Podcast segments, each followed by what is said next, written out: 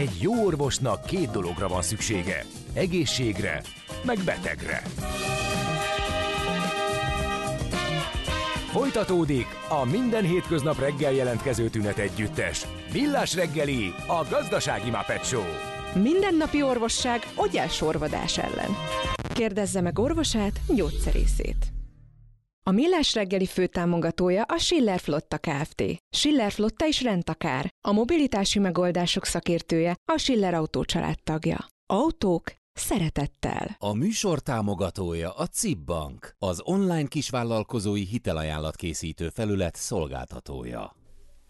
Jó reggelt! Jó reggelt kívánunk! Már folytatjuk is a millás reggelit, nem kell sokat várni erre. A Rádió Café 98.0-án Kántor Endrével. És Mihálovics Andrással. 0 36-os 98 0 98 0 nem látom a lendületet üzenő falunkon, így enerváltan csorognak az üzeneteitek. m 0 Dióstól a Budafoki leágazásig az m felé útmunkálatok és terelés miatt az autók arra szólnak, írja Gábor ezzel ráirányítva a figyelmet a mai közlekedési helyzetképre, eh, de ezen kívül más egyéb információt nem kaptunk, és a BKK Info sem eh, mond olyan hírt, amitől eh, mondjuk borzolódnia kéne az idegrendszerünknek. Viszont az elektromos rolleresekről van szó, írt az egyik hallgató, hogy a múltkor én is majdnem elütöttem egy rolleres, tök sötétben, tök sötét utcán, kivilágítatlan út, fekete ruhában, oldalról nem látni semmit. Uh-huh mert elől meg hátul van lámpája, de oldalról semmi nem Én mutatta. erre azt tudom mondani, hogy erre a statisztikára, hogy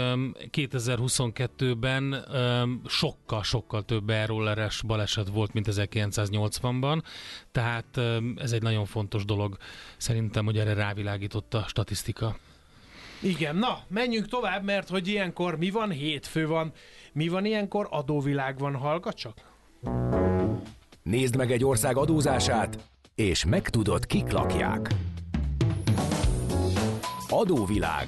A millás reggeli rendhagyó utazási magazinja. Történelem, gazdaság, adózás, politika. Adóvilág. A pénz beszél, mi csak odafigyelünk rá.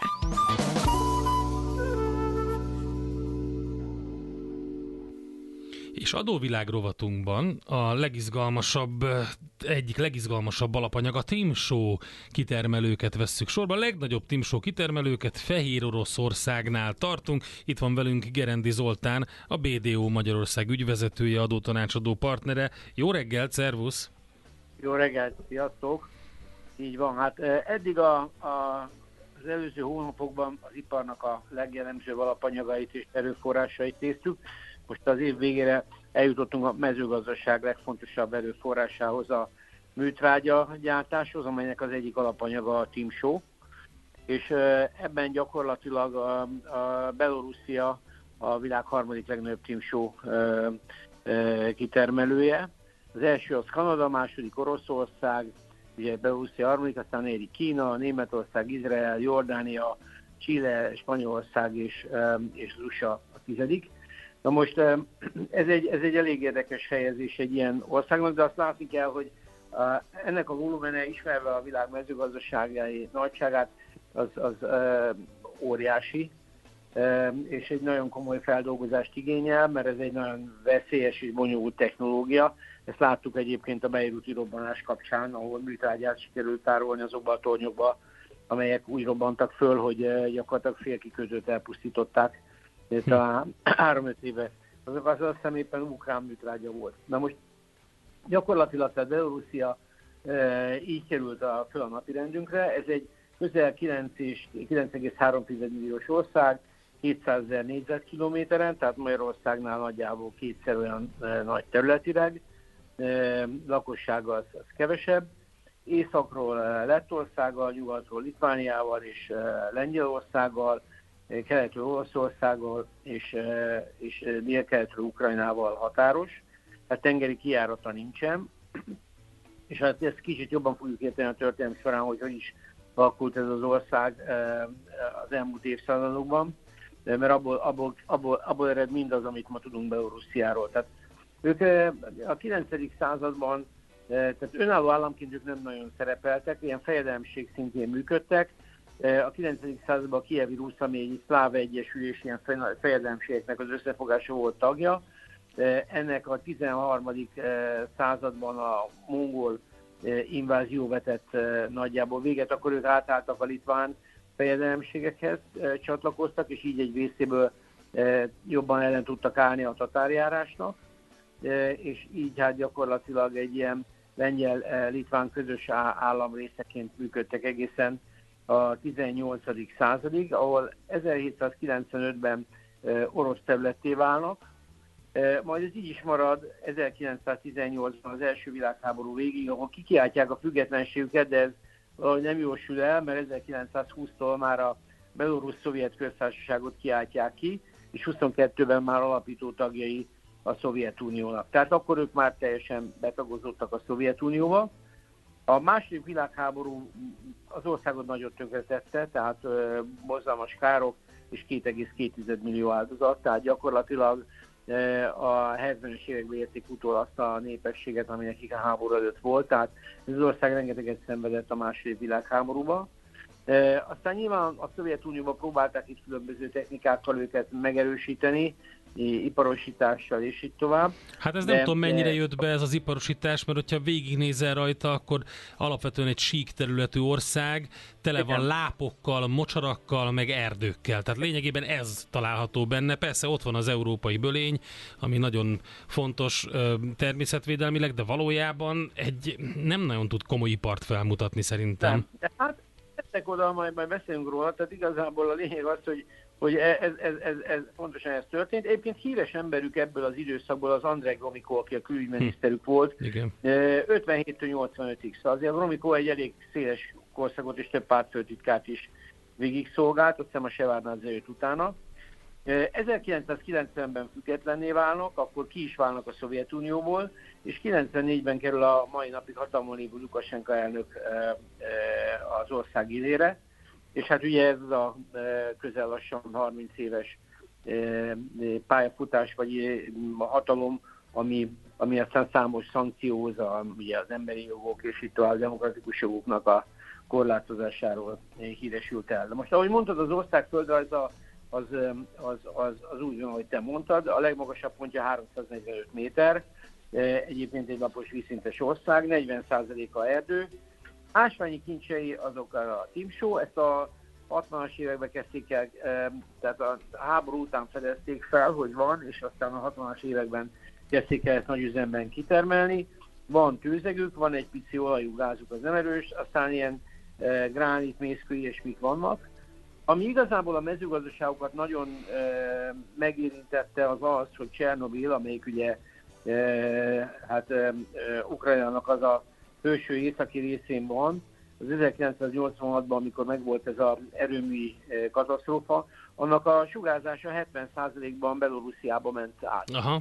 Tehát ez, ez, ez, ez egy óriási tragédia volt nekik pluszban, mert ez azt jelentette, hogy a sugárszennyezés miatt egyébként egy csomó mezőgazdasági termékük eleve diszkriminálva volt. Tehát ugye fertőzött volt. Tehát emiatt eh, az ukrán eh, előügyi probléma miatt a belorusz mezőgazdaságot gyakorlatilag jó pár évre e, padlóra küldték, mert a termőtalajra hullott ez, ez a sugárszennyezett anyag, és ezt a talaj beszívta. Tehát gyakorlatilag, és innen ebből eredően nem mint olyan nagy termőterületeik lennének, de ami volt, az is problémás. Na most ez, egy, ez, egy, ez azért ez nem egy jó kiindulási pont, nem tudom, hogy a kártalanításból ők kaptak-e valamit, vagy mi lett ott egyáltalán, de ez egy, ez egy érdekes téma. Na most a, az iparosodásuk az gyakorlatilag orosz kézben volt, gépipar, gépgyártás, most mondok egy példát, a, talán aki régen motorozott, Minsk motorkerékpárt itt készítették, de gyártottak itt csomó mindent, jól lehet úgy, ahogy mondod, nem volt semmilyen nehéziparuk, tehát ők mindent importáltak ehhez.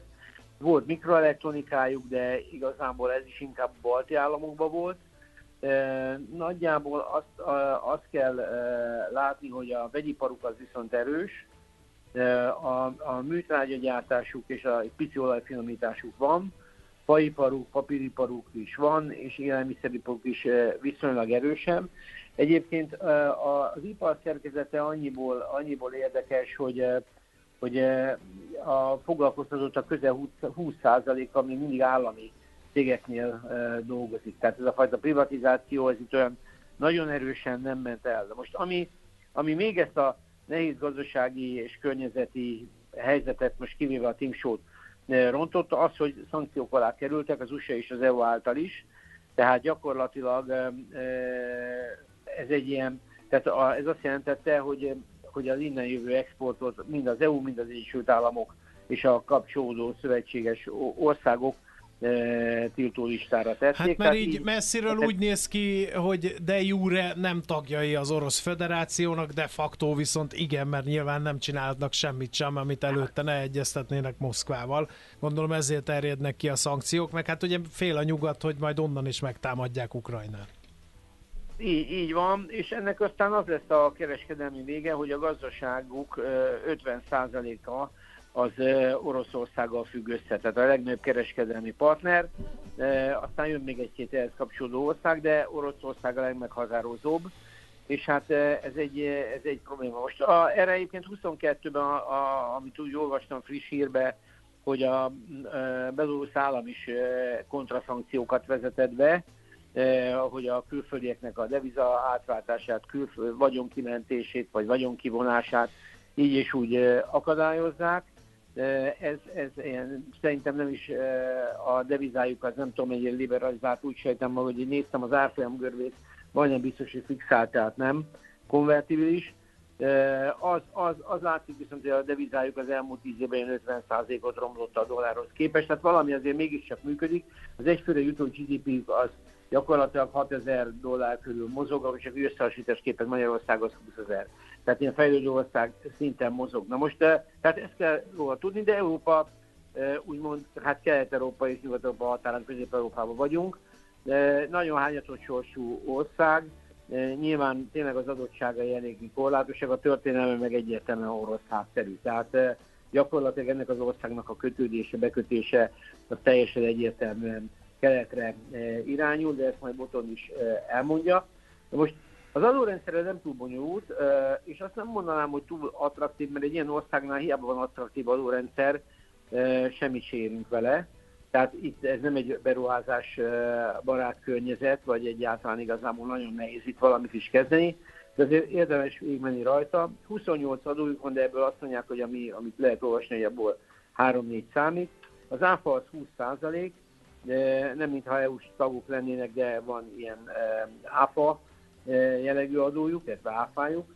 Ennek 20% az általános mértéke, van egy 10%-os csökkentett, de például van egy 25%-os mértéke is a telekommunikációs szolgáltatásokra.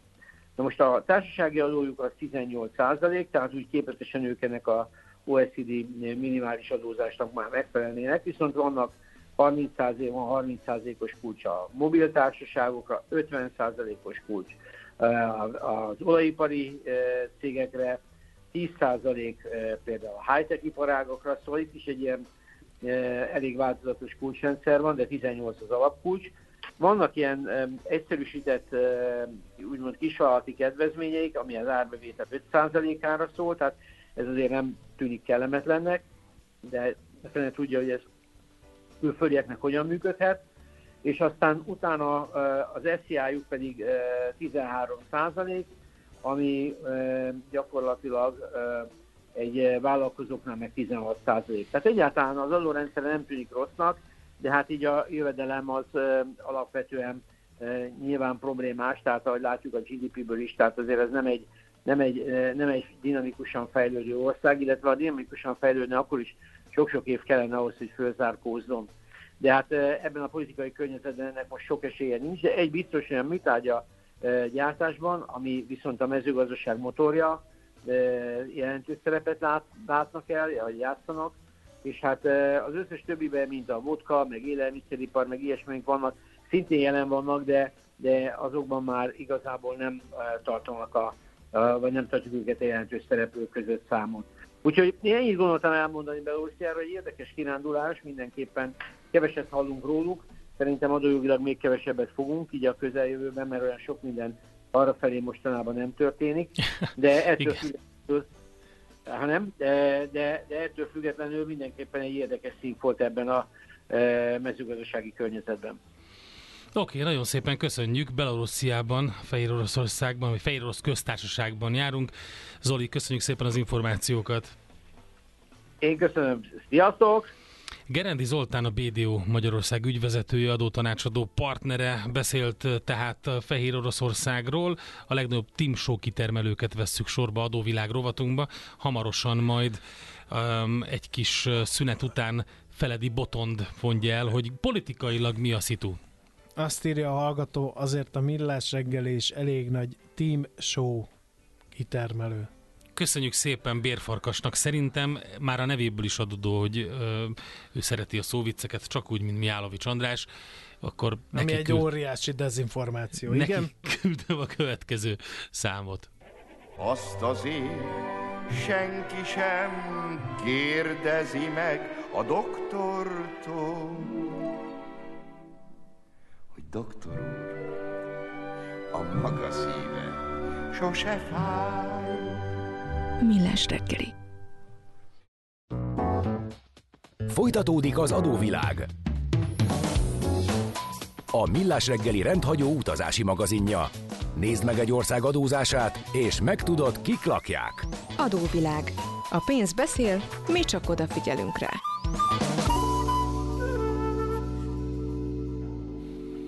Is Belorussziában kalandozunk, kalauzunk pedig Feledi Botond külpolitikai szakértő lesz. Szerbusz, jó reggelt kívánunk! Sziasztok, jó reggelt kívánok! Hát a világ legnagyobb tányér sapkájának tulajdonosa az most diktátor, vagy nem diktátor? Nem nagyon kérdés, azt hiszem, hogy egészséges erkölcsi talapzaton állunk, hogy diktátornak mondhassuk. Persze, mert csak azért kérdezem, mert akkor, mert akkor, nem kezdem, akkor nem kezdek el a belpolitikáról értekezni, itt akkor, hiszen akkor az van Belorussziában, amit Lukasenka akar. Nézd, hát miért Kínában is az amit a kommunista párt akar, végig sokat beszélünk róla, tehát tényleg lehet érdekes egy ország. Ja, jó. Hát annál, annál szélesebb a spektrum a, a, a csúnya eseményeknek. Um, hogyha egy dolgot kéne mondani, hogy legutóbb éppen miért diktátor, uh, amellett, hogy támogatja az Ukrajna elleni orosz agressziót, akkor azt talán a hallgatók is emlékeznek a 2020 nyári tüntetés hullámra, amikor közel 30 ezer embert tartóztatott le a rezsim. Uh, tehát ez, ez egy egészen elképesztően nagy szám egyébként, és ugye hát még sokan-sokan szenvedtek rendőri erőszak keze alatt különféle sérüléseket, voltak mindenféle utcai eh, verések, meg, meg hivatalos eljárás nélküli dolgok. Ugye emlékszünk, amikor a Ryanair járatot eltérítették, és eh, földre kényszerítették a Minszki repülőtéren, és levettek róla egy ellenzéki újságírót, ráadásul addigra már csak volt ellenzéki újságírót, eh, aki azóta persze a börtönben átállt, és Lukasenka párti lett Úgyhogy... Meggondolta hát ez, ez magát. Egy, hát most előfordul. Jelenfejlődés, hát van ilyen, ne csodálkozzunk. Igen, hát majd meglátjuk, hogy más országban hogyan jutunk el erre. Minden esetre szóval nem nagyon kérdéses, hogy ez így van, és ugye ez 20 nyarán megtörténik, és 21 februárjában pedig a orosz támadás mellé tulajdonképpen fizikai értelemben sorakozik fel azzal, hogy a kievi, Kiev elleni orosz támadóék az belorusz területről indult. Ugye talán arra is emlékszünk, hogy orosz, orosz hadgyakorlat keretében tartózkodtak ezek az orosz támadó alakulatok eh, a Lukasenka féle területeken, eh, és onnan indultak el Kiev felé, szerencsétlen sikertelenül, de egyértelműen részese az agressziónak. Ugye talán ezért volt az a kellemetlen epizód most ősszel, amikor az ENSZ biztonsági tanácsában ugye vannak az állandó tagok, akik mindig ott üldögélnek, ugye nekik van az a bizonyos vétójuk, és vannak a nem állandó tagok. És a nem állandó székeket két évente cserélik, és ebből egy köz Kelet-Európának jár.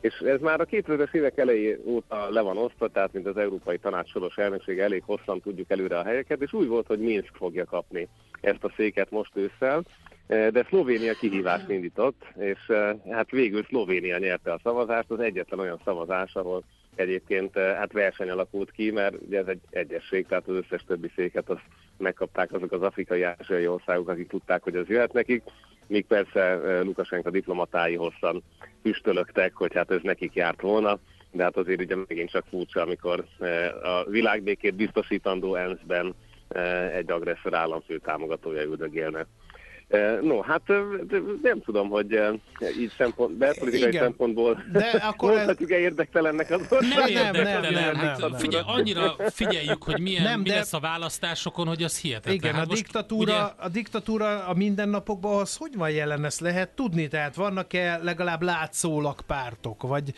vannak-e, vagy működnek-e látszólag valamiféle fékeknek és ellensúlyoknak tűnő valami, vagy ez egy vegytiszta kelet-európai diktatúra, E, a nagyfőnökkel az élen, és mindenki fogja be, aki meg nem teszi, az eltűnik. Mm, ugye az, az a helyzet, hogy amikor Magyarországon azt mondjuk, hogy diktatúra, akkor mi legfeljebb a 80-as évekre tudunk gondolni, és ahhoz képest méregetünk dolgokat, mert azt megértük. E, és, és még ha a Kínát is diktatúrának tekintjük, ugye másod diktatúra, mint ahogy mondjuk Nicaragua most éppen azzá válik, E, tehát egy ilyen 21. századi posztszovjet diktatúrának is megvannak a sajátosságai. E, egyébként Lukasenko egészen most 2020-ig egy 20 meg meg ciklusosságot üzemeltetett, ami azt jelentette, hogy néha megjelenhettek ellenzéki pártok, néha egy picivel több teret adott nekik. E, ugye volt egy időszak, amikor hagyta, hogy az IT szektor egyébként egészen szépen kivirágzott Minskben, ezt a háború nyilván szétverte, tehát voltak ebben gazdasági érdekei, meg volt olyan pillanat is, amikor tényleg eh, ellenzéki szereplők elindultak a választáson, aztán időnként ezek az ellenzéki szereplők börtönbe kerültek, vagy csak eh, nem kaptak elegendő támogatást, hogy elinduljanak, most pedig ugye hát már eh, ugye többeket elítéltek távolétükben 20 évre. Tehát 2020 óta bekeményített a rezsim, előtte voltak látszat ellenzéki tevékenységek, ez azóta teljesen nincsen, megszűnt gyakorlatilag ez a mozgástér, és hát ne felejtsük el, hogy Minsk volt az a hely, ahol gyakorlatilag a titkosszolgálatot még mindig és egy, egy kutya is vélemény nyilvánít. Hát de a Minsk szóra be van idomítva, hogy azonnal szóljon közbe, ha ezt a szót... most akartam mondani a lényeget, hogy, hogy ez az hatos országgal még a KGB nevét változtatták meg. E, tehát a titkosszolgálat oh. mai napig KGB néven fut, e, és, és ugye ez az a szolgálat, ami, ami hát nyilván a, a, a lázadás elfolytását is intézte, másrészt pedig egy magyar diplomatát is kompromitáltak, tehát ez a nagyon klasszikus szovjet megfejtés, amikor nagyon csinos emberek elcsábítanak diplomatákat, ugye ezt sokakkal szemben bevetették, és egyébként hát a diplomáciai közösséget előről hátulról lehallgatják és kézben tartják. Uh-huh. Tehát ilyen szempontból viszont abszolút hagyományos működést mutat. Akkor ez, ez a helyzet. A tekintetben is hagyományos, hogy Lukasenka elkezdett kiépíteni dinasztiát, mert ugye a diktátoroknak az a nagy kihívás, hogy hogyan tudják átmenteni a hatalmukat remélhetőleg családon belül. Igen, ez egy nagyon izgalmas kérdés, és igazad van, hogy, eh, hogy mindig, mindig ez lesz az első próbálkozáskör, és ez részben szerintem annak is köszönhető, hogy már tényleg csak a családba bíznak meg. Eh, és ugye láttuk még, amikor Észak-Koreából beszélgettünk, hogy ha nagy a család, ugye akkor annak is vannak mindig áruló ágai.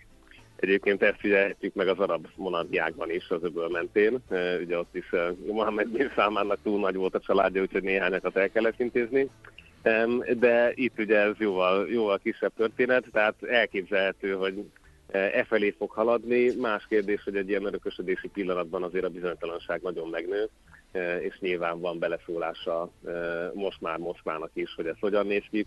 Ugye ez az Eurázsiai Gazdasági Unió, amit igyekeztek összekovácsolni, Lukasenko egészen 2020-ig ebből azért taktikusan igyekezett a legkevesebbet teljesíteni Viszont mivel kifejezetten moszkvai segítséggel stabilizálták a hatalmát eh, két évvel ezelőtt, innentől kezdve viszont eh, hát mondjuk úgy, hogy nem sok mozgástere maradt. Tehát azt hiszem, hogy az örökösödésébe is lesz beleszólása annak a kihelyezett szaktanácsadó személyzetnek, hát az aki azóta segíti. Ezért, ezért segíti fontos kérdés, amit segíti a munkáját, igen.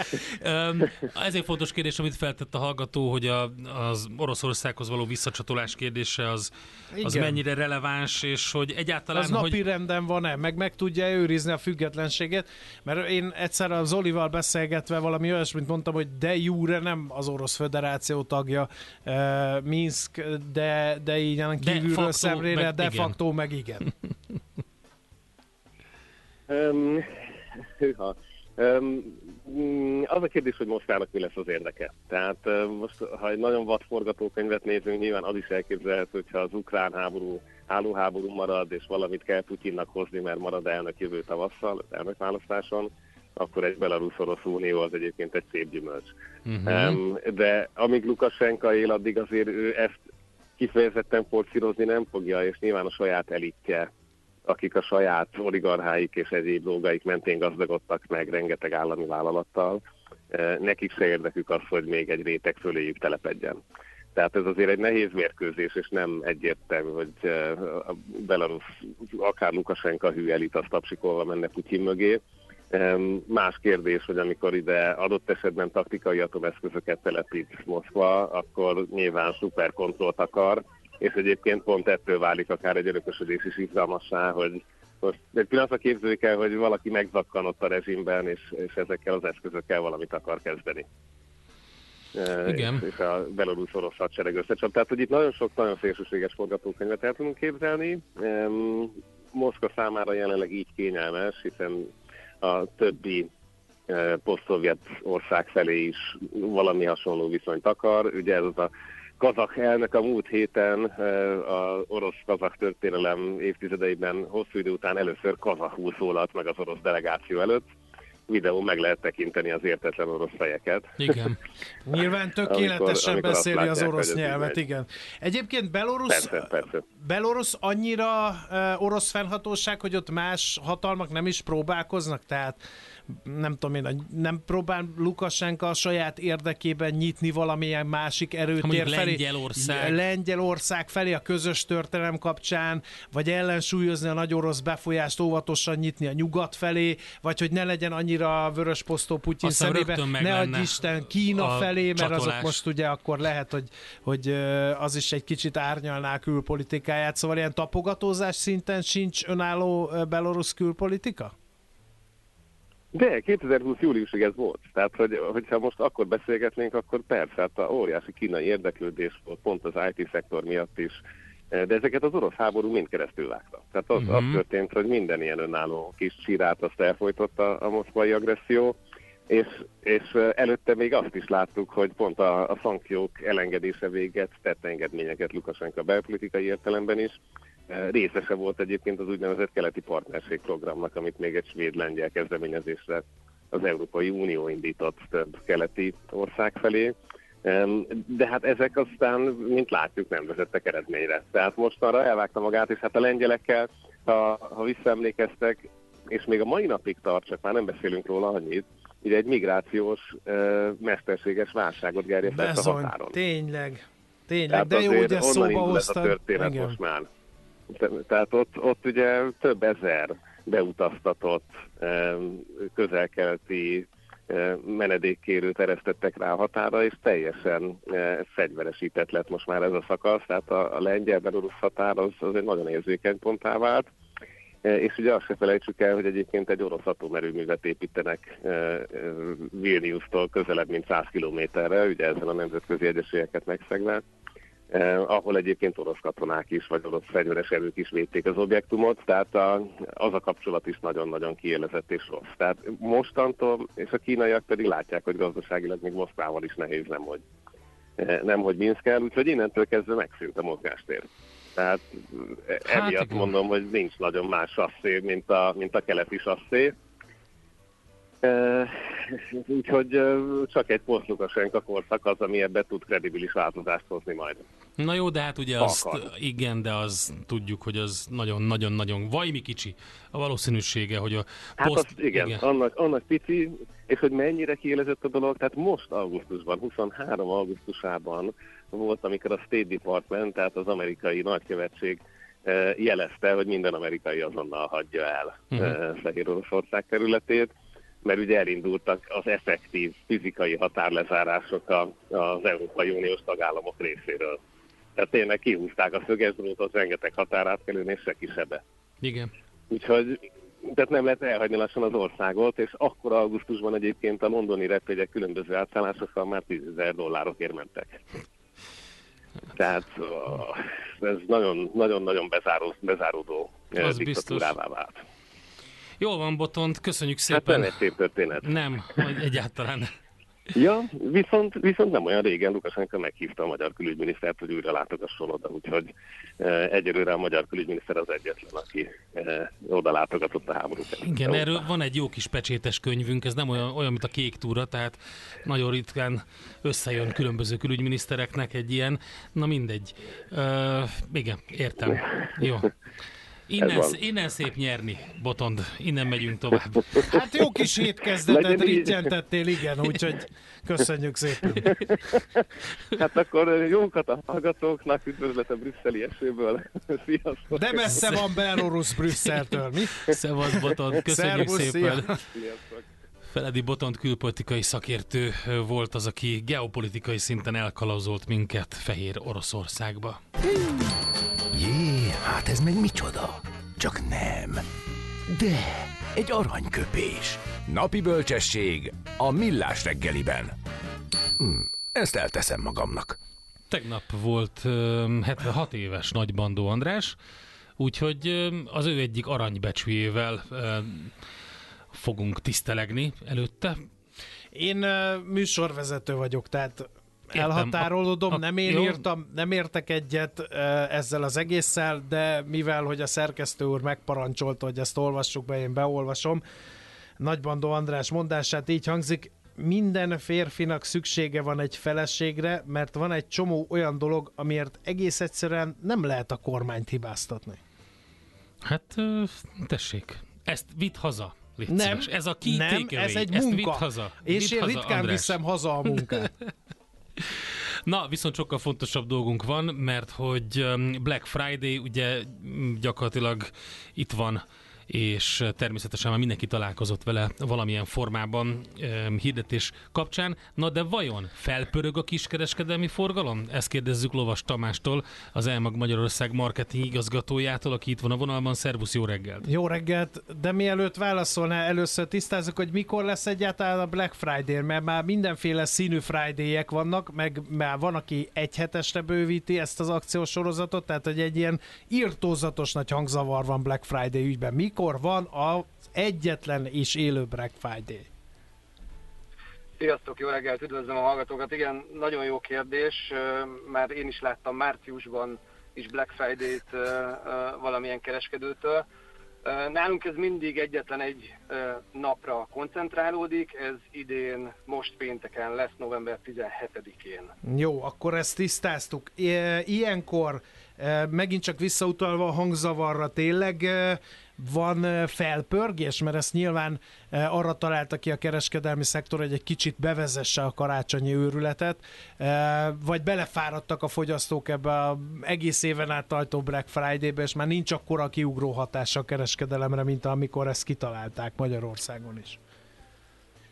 Ez, ez szerintem attól is függ, hogy ki hogyan uh, szervezi, kezeli a, a Black Friday-t. Mi abszolút azt látjuk, hogy van ennek jótékony hatása, van kiugrás, uh, és nagyon sokszor felmerül ez a kérdés, hogy vajon tényleg van-e még a Black Friday-nak ereje pont azért, mert erodálódik uh, a különböző színű időszakban uh, akciózott uh, időszakok kapcsán, de, de nálunk teljes mértékben az látszik, okay. hogy, hogy működik, és, és új vásárlók kat teljesen be tud húzni ez a, ez a kampány.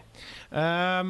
van-e miből árengedményt adni, mert nézzük ugye az inflációs adatokat, és egy csomó minden megdrágult, ilyenkor azért nehéz helyzetben van a kereskedő, hogy egy áremelkedés után mennyit tud visszaadni a fogyasztónak.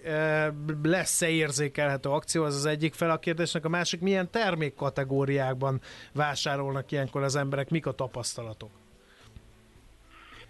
Lesz érzékelhető hatása, mi pont ezért is csináljuk azt, hogy, hogy az eredeti működést mellett kitartunk, és egyetlen egy napra rakjuk be a kampányt.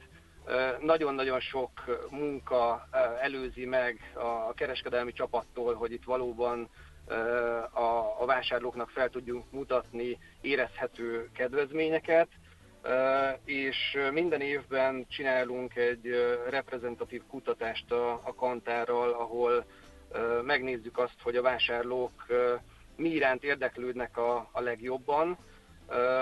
Az idei kutatásból az látszódik, hogy a, a ruha nem ők azok, amik a, a, a lista tetején jöttek ki, tehát abszolút az látszódik, hogy a, az elektronikai cikkek, cikkek mellett a ruha, cipő az, ami ami, ami bekúszott még így az érdeklődés középpontjába, de természetesen a, a, a különböző elektronikai autófelszerelések, a házhatási kisgépek, a televíziók, azok ott vannak a toplistán. Uh-huh.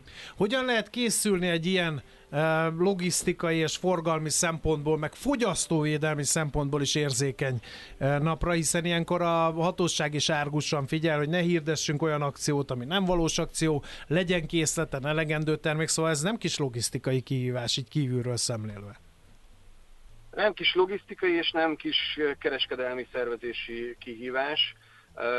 Minden szabályt nyilván betartunk, és, és, és azokat a, a termékeket tesszük csak fel, amit, ahogy említetted is, van elég raktáron belőle, csak olyan kedvezményeket hirdettünk meg, amik az elmúlt 30 nap áraihoz képest tudnak felmutatni kedvezményeket, tehát ezek mind-mind benne vannak, illetve logisztikai szempontból pedig pont most lesz délelőtt egy sajtótájékoztatunk az új Dunaharaszti raktárunkban, ami egy 117 ezer négyzetméteres új logisztikai központ. Az ország különböző pontjairól összehoztunk mindent ide, hogy a lehető leghatékonyabban tudjunk működni, és most ezt megnyitjuk a nagy közönség előtt, és ez mindenképpen fogja segíteni azt, uh-huh. hogy sokkal gyorsabban, hatékonyabban tudjunk kiszállítani egy, egy ilyen extra megterhelt időszakban is. Az utolsó kérdés meg így hangzik, ha már a raktár szóba került, és van a logisztikai rovatunk, és ott mindig szó esik a, a logisztikai innovációkról, ez mennyire korszerű ez a raktár? Tehát itt már ilyen robotizált, automatizált raktárat kell elképzelni nálatok? Így van, így van, egy, egy, egy erősen automatizált raktáról beszélünk. Nagyon sok szoftver által érzékelt csomagrendszerezés történik, de természetesen a, az emberi erőforrás is ott van mellette. Ez mind-mind annak érdekében történik, hogy, hogy a lehető leggyorsabban tudjuk kiszállítani azokat a termékeket, amiket rendelnek a vásárlók. Oké, okay, hát akkor jó munkát kívánunk lesz bőven az elkövetkezendő napokban. Köszönjük szépen az információkat. Nagyon szépen köszönjük. Minden Szép jó. napot! Lovas Tamással beszélgettünk, az Elmag Magyarország marketing igazgatójával. Egy kis elővágás a Black Friday-hez. Nem tudod, hogy az információ özönben mi a fontos, mi a piacmozgató? Gyors jelentések, gazdasági mutatók, események? Csatlakozz piaci hotspotunkhoz, ahol friss és releváns információ vár. Jelszó Profit. Nagy P-vel. Na nézzük akkor, hogy most mit érdemes, vagy mire érdemes figyelni. Turner György, az Erste befektetési ZRT USA Desk üzletkötője a vonalban. Szervusz, jó reggelt! Jó reggelt! Milyen hangulatban megyünk a kereskedésbe? Egész jó zárta az amerikai tőzsde a múlt héten. Igen, igen, igen, azt, azt láthattuk is, és hát, érdekes lett az egyik aspektusa, hogy a, a kötvénypiacon láttuk, hogy ugye félig meddig már egy szép középen egy alacsony kamatpályát árazni a piac, ugye van, van olyan interpretáció, az van, hogy Figyelj, nagyon-nagyon rosszul hallunk, nem tudnál odébb lépni egy pillanatot, mert gyakorlatilag egy mondatot nem sikerült értelmeznünk az elmúlt egy percből. Köszönjük szépen! Bocsánat, igen, tehát igen, egy egész jó hangulat, hangulat volt a múlt heti és általában mivel azt mondhatjuk, hogy a több kötvénypiacon de ez azért Hú, kénytelenek leszünk visszahívni Torner Györgyöt, mert nagyon rosszul hallottuk. András, kérlek, néz rá a, addig, hogy a kedves hát, hallgatók mit üzentek. nem segítenek a, a hallgatók, nem. úgyhogy önálló forrásból kell itt megújulni, kérem szépen. Uh, hisz még valaki a Black Friday és hasonló akciókban? Meg se lepődöm, mikor drágábbak a termékek, mint az akció előtt, vagy másik kedvencem, amikor hihetetlen méretű ruhákra vonatkoznak, csak a kedvezmény, a többiből épp nincs készlet. Viktor hallgató azon szkeptikusok táborát erősíti ezek szerint, amit ugye jeleztünk az elmagos megszólalónknak is, hogy hát nem mindenki hisz ebben az egész sztoriban, de hát aki nem hisz benne, az nem kell egy babrája Black Friday-es ajánlatokat, és akkor nem fog csalatkozni. Aztán nyilván az USA önként feladja az ENSZ mandátumát, mikor éppen a határain kívül játszik katonázsit, írja András hallgató kritikusként. Na, sikerült Igen, itt van megint a vonalban. Na, Na itt vagyunk, szevasz. Itt jó reggelt. Áttörés, hát Szuper. ez óriási hangminőség javulás. Na, Igen, szóval, szóval a jó, jó hangulatról beszélgettünk, ami ott kialakult a hét végére. Igen, igen, igen. Tehát ennek van egy makro értelmezése, ami a kötvénypiacokon láthattuk, ez a kicsit alacsonyabb kamatpálya árazás, ez ilyen remény, reménykedés abban, hogy vagy jön egy recesszió, és akkor kamatot vág a Fed, illetve egy nagy rész ugye erre, erre spekulál a piacnak az az optimista része.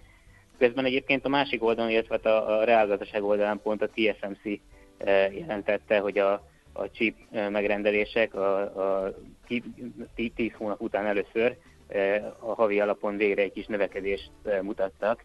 Ez egyébként épp, hogy egy kicsit magára találó keresletet mutatna. Uh-huh. Ez, ez alapvetően egy kifejezetten pozitív, pozitív hír, illetve megint csak kicsit vállalati hír, de makró vonatkozása is van, főleg a, a szállítási cégek, a tengeri szállítmányozási cégek esetében, ugye ők, ők az elmúlt két évben, akár három évben is óriási profitot szereztek azzal, hogy a szállítmányozási költségek óriásiak voltak.